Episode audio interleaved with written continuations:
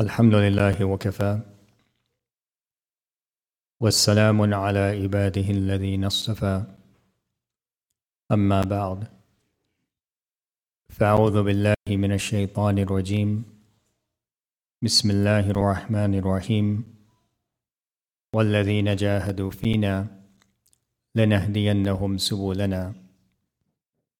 سبحان ربك رب العزة عما يصفون. والسلام على المرسلين والحمد لله رب العالمين. اللهم صل على سيدنا محمد وعلى آل سيدنا محمد وبارك وسلم. اللهم صل على سيدنا محمد وعلى آل سيدنا محمد وبارك وسلم. اللهم صل على سيدنا محمد وعلى آل سيدنا محمد وبارك وسلم. The spiritual path has many trials along it, and how we deal with those trials determines whether or not we get to advance to the next level. It's no different than uh, being a college or a high school student.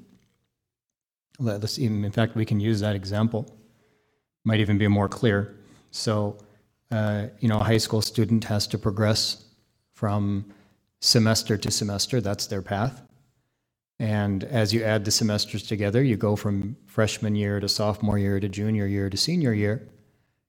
And along the way, in order to be able to move along that path, there's going to be exams. There's going to be quizzes, there's going to be tests, there's going to be exams, and final exams. And it's the performance on those exams that is eventually going to determine how the person progresses along that path. That should be fairly straightforward. All of us can relate. So the spiritual path is no different. The spiritual path is no different. What happens is that you show up, you learn something, and then you get tested. The only difference is that the tests don't occur in the classroom, they occur outside of the classroom and apparently seem to be disconnected, but they're actually related. Now, what do I mean by that? Think about it for a minute. When you take high school physics and you want to progress along the path of high school physics, you go in the classroom, the teacher teaches you A, B, C, D, E. Two weeks later, you have a unit quiz, and then maybe you have an exam. Then the teacher teaches you DC, etc., etc., C, D, E, F, G, and eventually you might have a quiz, and then you'll have an exam.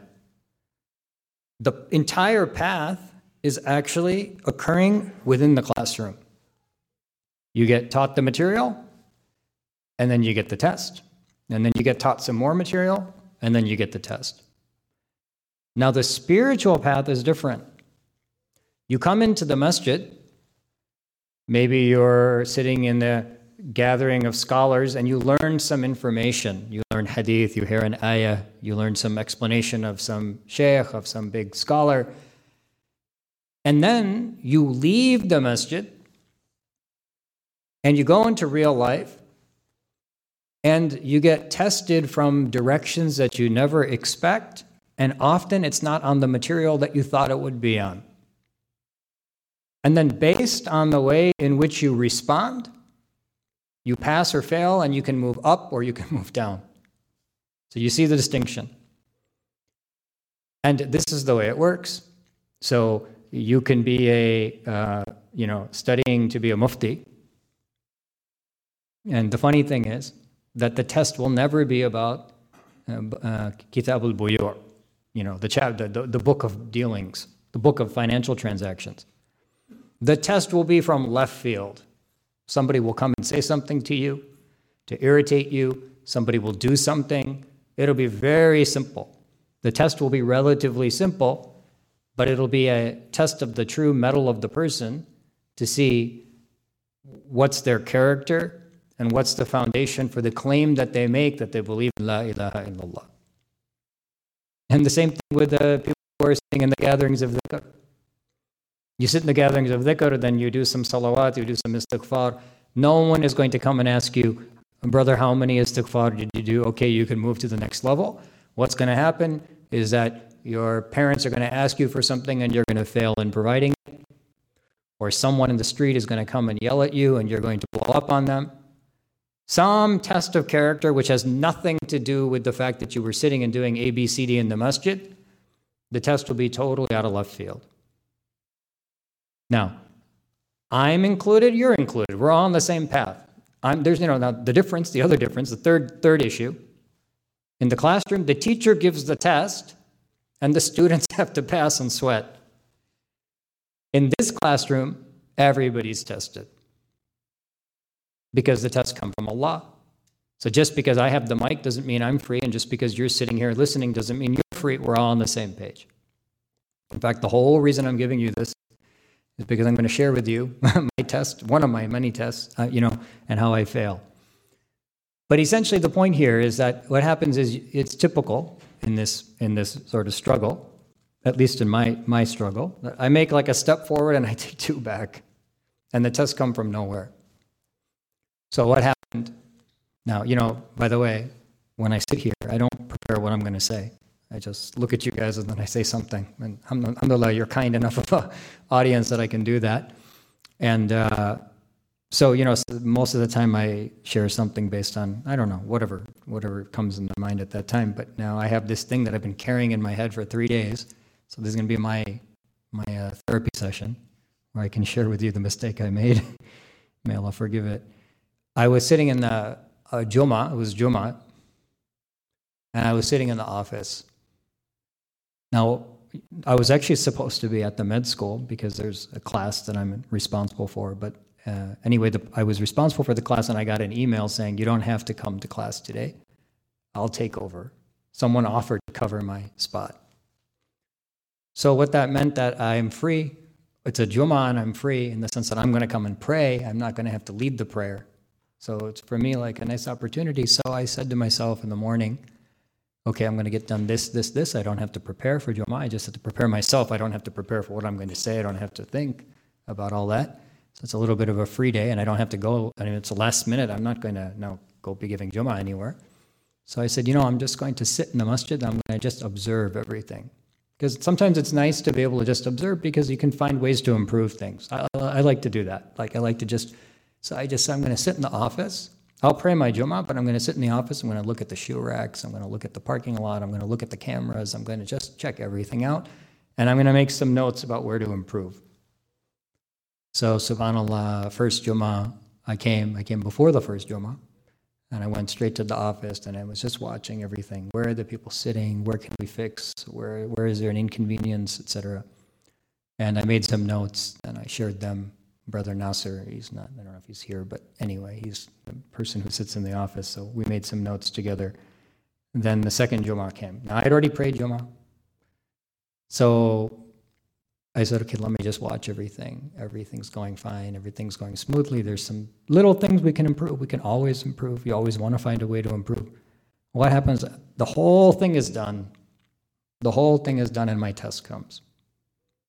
Now, where does my test come? It's the last, like the prayer is going on. I've already prayed, so I'm sitting in the office. The prayer is going on, and a car comes in the parking lot. Now, the parking lot's blocked, right? Because the parking lot's full, and there's no way we can let anybody double park because number one, there's emergencies, and number two, you have to keep the lot flowing because as soon as Jummah is over, everybody has to get out.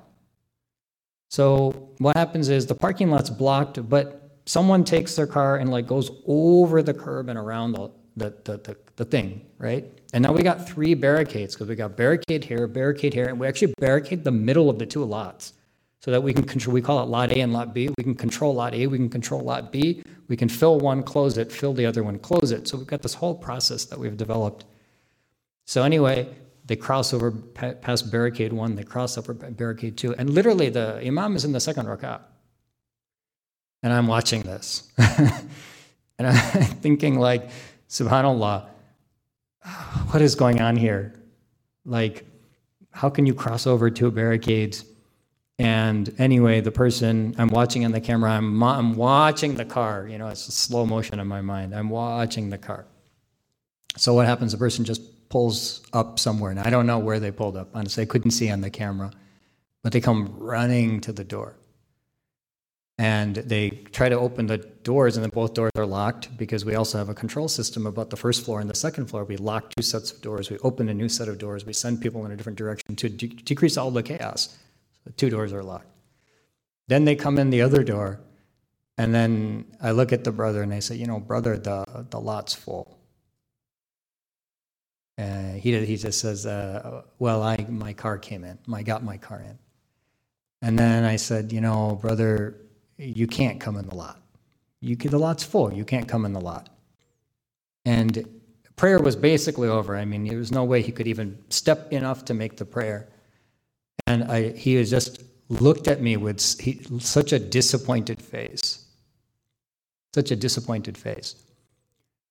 And, and then he said, But I have to pray. I said, Yeah, but you, you, you could potentially be blocking people. Lots full. You, the prayer's over. So he just turned around and he left. And maybe it took me about an hour, and then I started thinking, Subhanallah, uh, that was not a good thing on my part. Because I started thinking about a few things. Like, it took me an hour because I was all huffy puffy. Although I was relatively calm, I was still all like perturbed by the fact that someone took their car and like went through barrier one, barrier two. And, uh, but anyway, it took me a couple hours. And then a few hours later, I just was left with like, you know, these, you make these mistakes and then you don't remember anything except the mistake. Especially those of you who are in medicine, you know this. Like, you know, you, you could do, you could be, you could do 20 years with a good thing and then you make one mistake and that's all you remember, you know. So anyway, I'm just now I'm left with this like memory of this guy's face. I don't even know if he'll ever come back to the masjid, but I just started thinking, like, subhanAllah, like, we, he left the masjid with a bitter tongue. No matter what it was, no matter what happened, it can't be that somebody leaves the masjid with a bitter tongue. This is not my house, this is Allah's house. And I started thinking about all these things, all these stories. Like, for example, I'll share a couple with you. One, I think everybody in this room knows On one occasion, the Prophet ﷺ was sitting with Sahaba. I mean, subhanAllah, just think for a minute. Prophet ﷺ is sitting with Sahaba, and a person comes into the masjid and begins to urinate in the corner. They're relieving themselves in the masjid of the Prophet ﷺ while the Prophet ﷺ is sitting with companions. I mean, just think about the extremity of that situation. Number one, they don't even sit. You know, I mean, we're, I mean, come on. If somebody walks in the door and the Prophet ﷺ is sitting and the Sahaba are sitting, like we would die to be there. This person doesn't even sit with the gathering. Number one, that's a problem. Number two, they go into the corner and they begin to relieve themselves.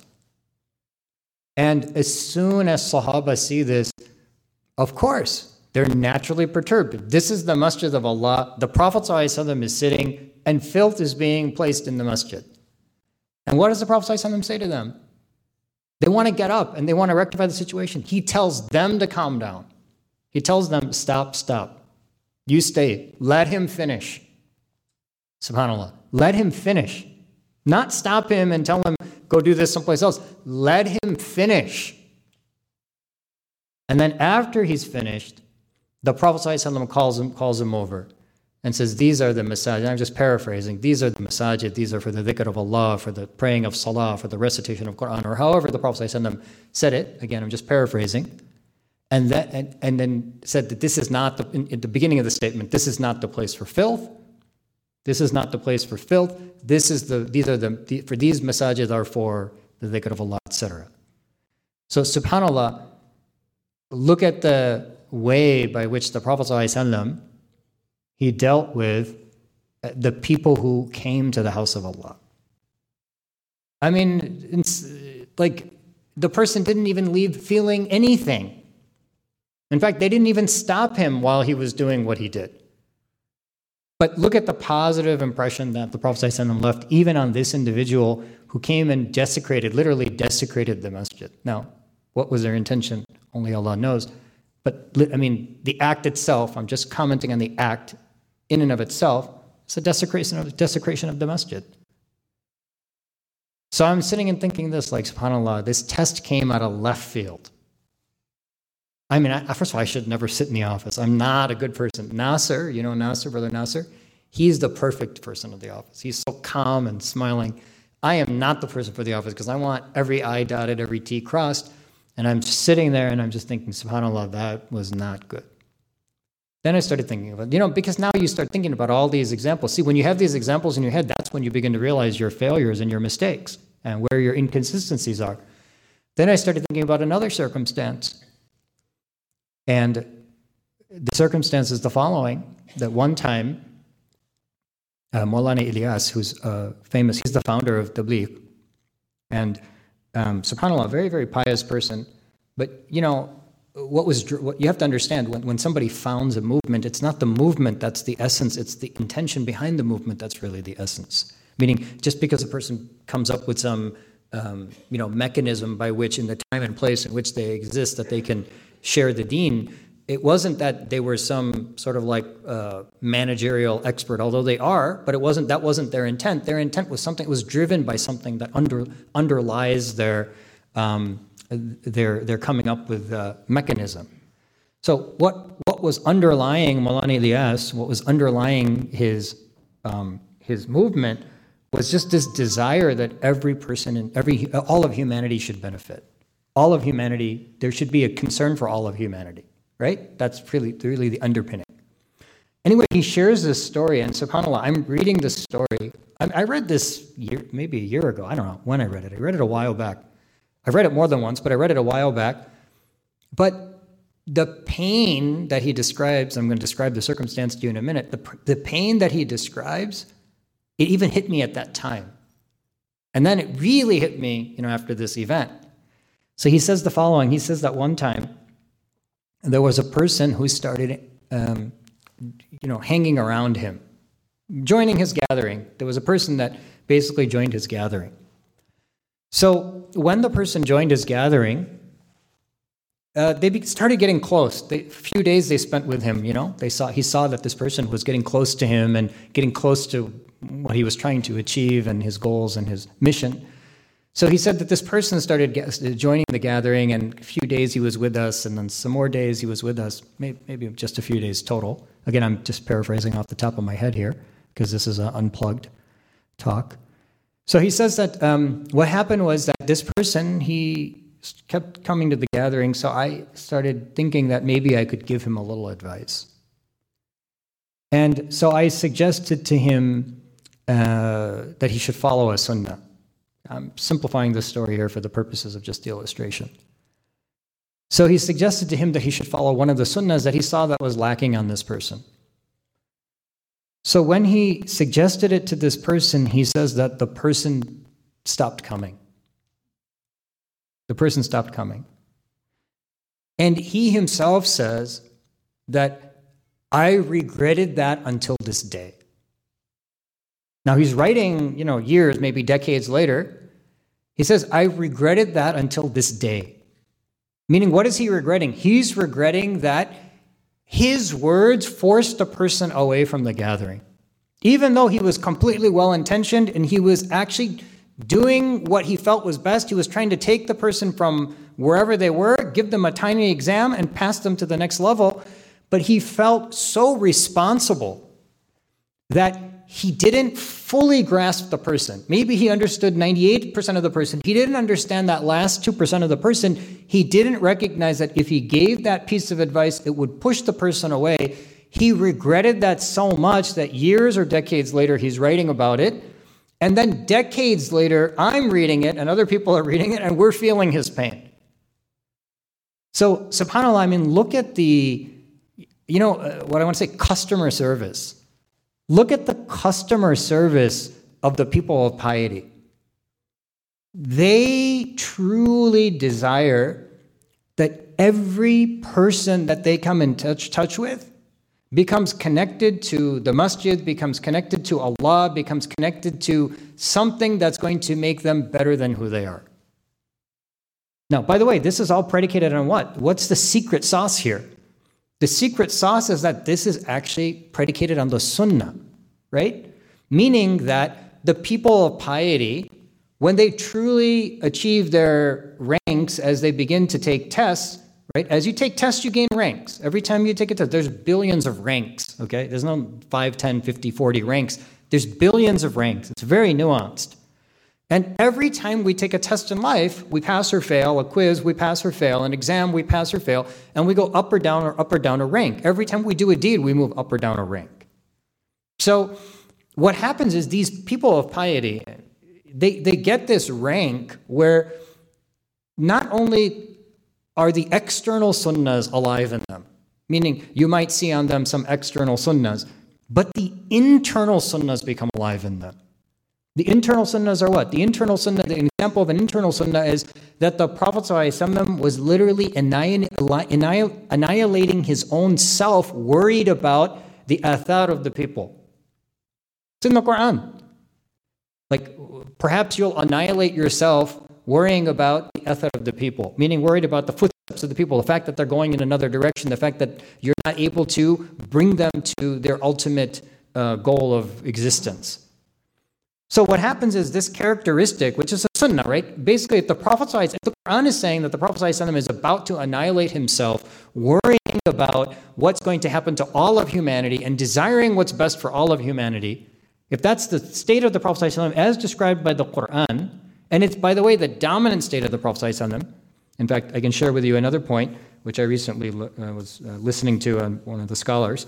He was saying that uh, you know, the, the, the Prophet ﷺ, right, there was a year of sadness. Everybody's heard of it. In the Sunnah, there's a year called the year of sadness. And in that year of sadness, many things happened. The Prophet ﷺ, at that point in time, he was like excommunicated from the tribe of Quraysh, and he was placed out, outside of the, and isolated in a, in a location away from where all the people were living. And then, of course, it was a very, very difficult time on the Prophet ﷺ. Uh, and then eventually his wife passes away, his uncle passes away. so it's exceedingly, sorry, his yeah, wife passes away, uncle passes away. It's exceedingly difficult. Okay? It was exceedingly difficult on the Prophet. So they call that the year of sadness. But the scholar says that uh, you have to understand that when they say year of sadness, what do they mean? Why, why are the scholars classifying this as year of sadness? Because if you say this is the year of sadness because relatives passed away, then there's numerous circumstances where you could call it sadness. The Prophet ﷺ literally is burying his own children with his hand. We don't call that the year of sadness, right? Hamza radiallahu anh passes or is, is murdered or whatever, uh, shaheed in the Battle of Uhud. We don't call that the year of sadness. Really, why it was the year of sadness was on top of the difficulties that the Prophet ﷺ faced when he was excommunicated from the Quraysh and he was isolated and away from everybody. The one thing that he couldn't do, that he always did, was da'wah. Because he couldn't do da'wah, because he was isolated from everyone, that made him that made it the year of sadness for him. Because that was the thing that kept him up at night and always made him worry. He wanted that every single human being receive this message of, of Allah's oneness and how to succeed in the hereafter. So the point that I'm trying to make is that this is one of the, the quintessential sunnah of the Prophet to have a concern for all of humanity and to desire that each person in humanity get connected with Allah. And you find this example over and over again. By the way, when we say adin nasiha, when we say adin nasiha, what does adin nasiha mean? Adin nasiha is, deen is, you know, one way to translate this is that deen is goodwill. Deen is goodwill. Now, when you come to me and you say, when I, if I come to you and I say, you know, brother, can you give me some nasiha? Right, then you would say, okay, I'm asking you for advice. I'm not, I am asking you for advice, but I'm asking you for something more than advice. I'm asking you for advice predicated on what you think from your heart and your iman will be best for me. Meaning, I'm asking you to share your goodwill to, with me through advice. That's what's the essence of nasiha. So when we say adinun nasiha, deen is goodwill, meaning that the ultimate expression of deen is goodwill towards all of creation, and of, of course, all of humanity in this case. It could even apply to creation, but in this case, humanity. So, this characteristic, this desire that every single person in creation have a, a connection with Allah subhanahu wa ta'ala, this is a characteristic that has to be present in all of us. This is a sunnah that all of us, you know, you, you can't wrap a thobe around yourself and say, I have, I have this concern. I would even argue it's easy to put on a thobe and a turban. It's very difficult to love all of humanity more than you love yourself. To really have that concern for all of humanity more than we actually have for ourselves. And that was the Prophet. He really, his concern was greater for humanity than it was for himself. So, anyway, my point being that, you know, this test came upon me, which you can see I, I miserably failed. And then what happens, subhanAllah, I go to this, first of all, I, how many times do I even go to places that much? But I go to this mm, event and I sit down at the table and there's like 10 people and everybody's eating. And then after we eat, uh, a brother just starts talking and he starts, he, he literally says this. Like he, he just says, Adinun nasiha, and goes off and starts giving this talk on nasiha and how you know, same thing, I similar to what I just said, but it's predicated on the goodwill of a human being and that really what it, it's goodwill. And I just put my head down and I'm like, man, I'm getting slapped.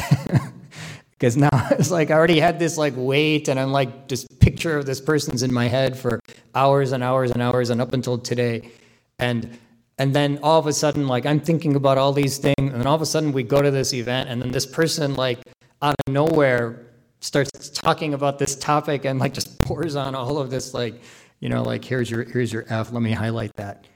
Anyway i mean the point is that it's very very important for us to appreciate two things. Number one is that the tests come from everywhere and they come from where you least expect them. It's never going to be that i'm going to give a talk or someone else is going to give a talk about something and the test is going to be exactly on what we spoke about. No the test is going to come when uh, you get in some sort of argument at home or some unique circumstance comes up and all of a sudden you're tested about basic basic things like you know goodwill concern backbiting uh, you know having giving people the benefit of the doubt making excuses for others et cetera et cetera. It's the tests that they come from a totally different direction. This isn't physics 101 where like you're going to be tested on the exact thing that the person wrote on the chalkboard. No. When you present yourself in the when we present ourselves in the masjid when if i present myself to some madrasa to, to study a class what i'm really doing is i'm basically waving, uh, waving my hand and saying labbaik. I'm presenting myself to allah subhanahu wa ta'ala saying here was my um, my step towards you here's my step towards you i'm making a step towards you to gain knowledge i'm making a step towards you to do dhikr i'm making a step towards you for some aspect of the deen maybe to make a donation whatever it might be and then the test comes from left field the test comes, and it, the, the true mettle is the character. So the test comes on a person's character from left field. Some weird thing happens that you could never even imagine in your life that it could be relevant to you, but it'll come from left field in a way that you never expected. And then we're tested to see when we when we raised our hand in that gathering, were we really ready to be there? That, that's really what the test is.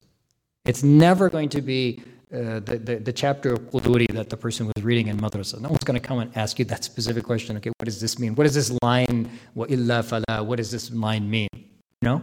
That, that's not, the, that's not going to be the test. That's the test maybe on the exam that they give you on paper, but that's not the test of life.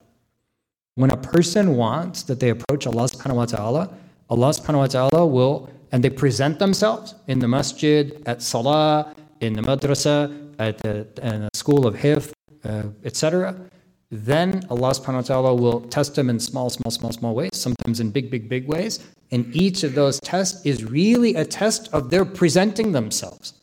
And every time the person presents themselves again, another test from a different direction will come. So, you know, yeah, we have to wisen up to the to the thing. I mean, we're think we're waiting for that perfect test of I can't wait till the person asks me about this unique interest question regarding this transaction. That is not going to be the test. No mufti gets tested that way. Because that's easy. You just write the fatwa, you're right no matter what. You know, one reward if you're right, uh, sorry, one reward if you're wrong, and two if you're right. The test is going to come out of some place you didn't expect it to come, where somebody's going to say something, somebody's going to text something, somebody's going to write something, somebody's going to do something, and then you got to respond, and it tests you totally to your mettle to see whether the essence of deen is in you. And what's the essence of deen? The goodwill and concern for all of humanity. Do I deal with people the way that I want to be dealt with? Do I forgive people the way I want to be forgiven? Do I overlook the way people want to overlook?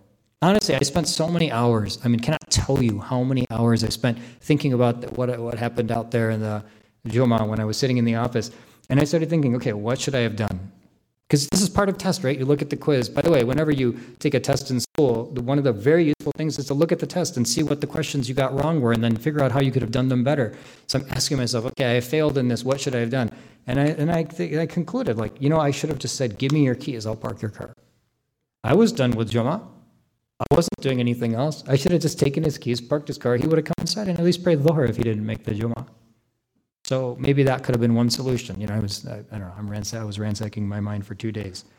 So anyway, uh, you know, the point being in the summary for today, that every time we present ourselves anywhere and we make a claim for deen, Allah subhanahu wa ta'ala will test. Sahaba, they went through big tests. They made a claim for deen. By the way, you want to you want to study the seerah? One broad theme in the seerah is this yin yang between uh, test, class, test, class, test, class. What happens? Sahaba are sitting with the Prophet, big test comes. Then they come back, they're sitting in the Masjid of Medina, a new test comes. Then they come back, they're sitting in the Masjid of Medina, then the next test comes. And you're going to see this like yin yang of class test, class test, class test. Now, their tests are immense. Their test is Badr, well, their test is Hijrah, big test. I mean, none of us could do that, but that was mandatory at that time. Hijrah, uh, Badr, Uhud, etc., etc., etc. All these tests came upon them. Now, subhanAllah, we don't live in that time. I mean, if we were present, we might fail the first one and we'd be out. You know, maybe this is Allah's mercy upon us that we're not present at that time. A lot of people think if I was present at the time of Sahaba, I would, you know, what are you talking about, brother? if you were present at time of Sahaba, who knows where we would be? So, alhamdulillah, we don't have those kind of tests, but there are tests in life. There's no way you can avoid them. And every time you present yourself, now, we don't have the opportunity to present ourselves in the Masjid of Medina to the Prophet's gathering, so perhaps the classroom is not as intense either. But look, anytime we present ourselves, if you're truly looking to earn what you're looking to earn, every salah we present ourselves to, every class we present ourselves to, every moment we present ourselves, claiming, making a claim, because those presentations are a claim, right? When I come to this gathering, I'm making a claim that, yeah, Allah, I'm presenting myself in this gathering to advance myself in proximity to you. But that proximity, sure, it comes through dhikr, but it even comes more so through the tests that are going to come upon us. And those tests are going to be t- tests of character. And sometimes they're really difficult. Sometimes your father in law will yell at you, your mother in law will yell at you, your whatever person will yell at you. I mean, th- these are just names of people that just come up in life, but the, Allah subhanahu wa ta'ala is really in control of everything. It's so important to see things for what they really are. Now, nobody does at the time right? Because you get caught up in the circumstance and you lose sight of who you actually are, and then you look back at it and re- look back at it and regret. But it's so important to just appreciate where the tests lie and to just know that they're going to come and to reflect back on yesterday and ask the question, you know, how did I perform? And that's one also one of the benefits of istighfar. We can always make istighfar when we uh, don't meet um, the criteria that we set for ourselves. But this game is a game of class and test. There's a time for class, and there will always be a commensurate test. There's always a commensurate test. Nobody can make the claim to Allah subhanahu wa ta'ala's proximity without first being tested to ensure the, the, the truth of that sincerity and the purity that's required to be able to gain that proximity. May Allah subhanahu wa ta'ala make us amongst those who are able to benefit from the class, and may He make us amongst those who are able to pass our tests. وآخر دعوانا أن الحمد لله رب العالمين أعوذ بالله من الشيطان الرجيم. بسم الله الرحمن الرحيم. صلوات.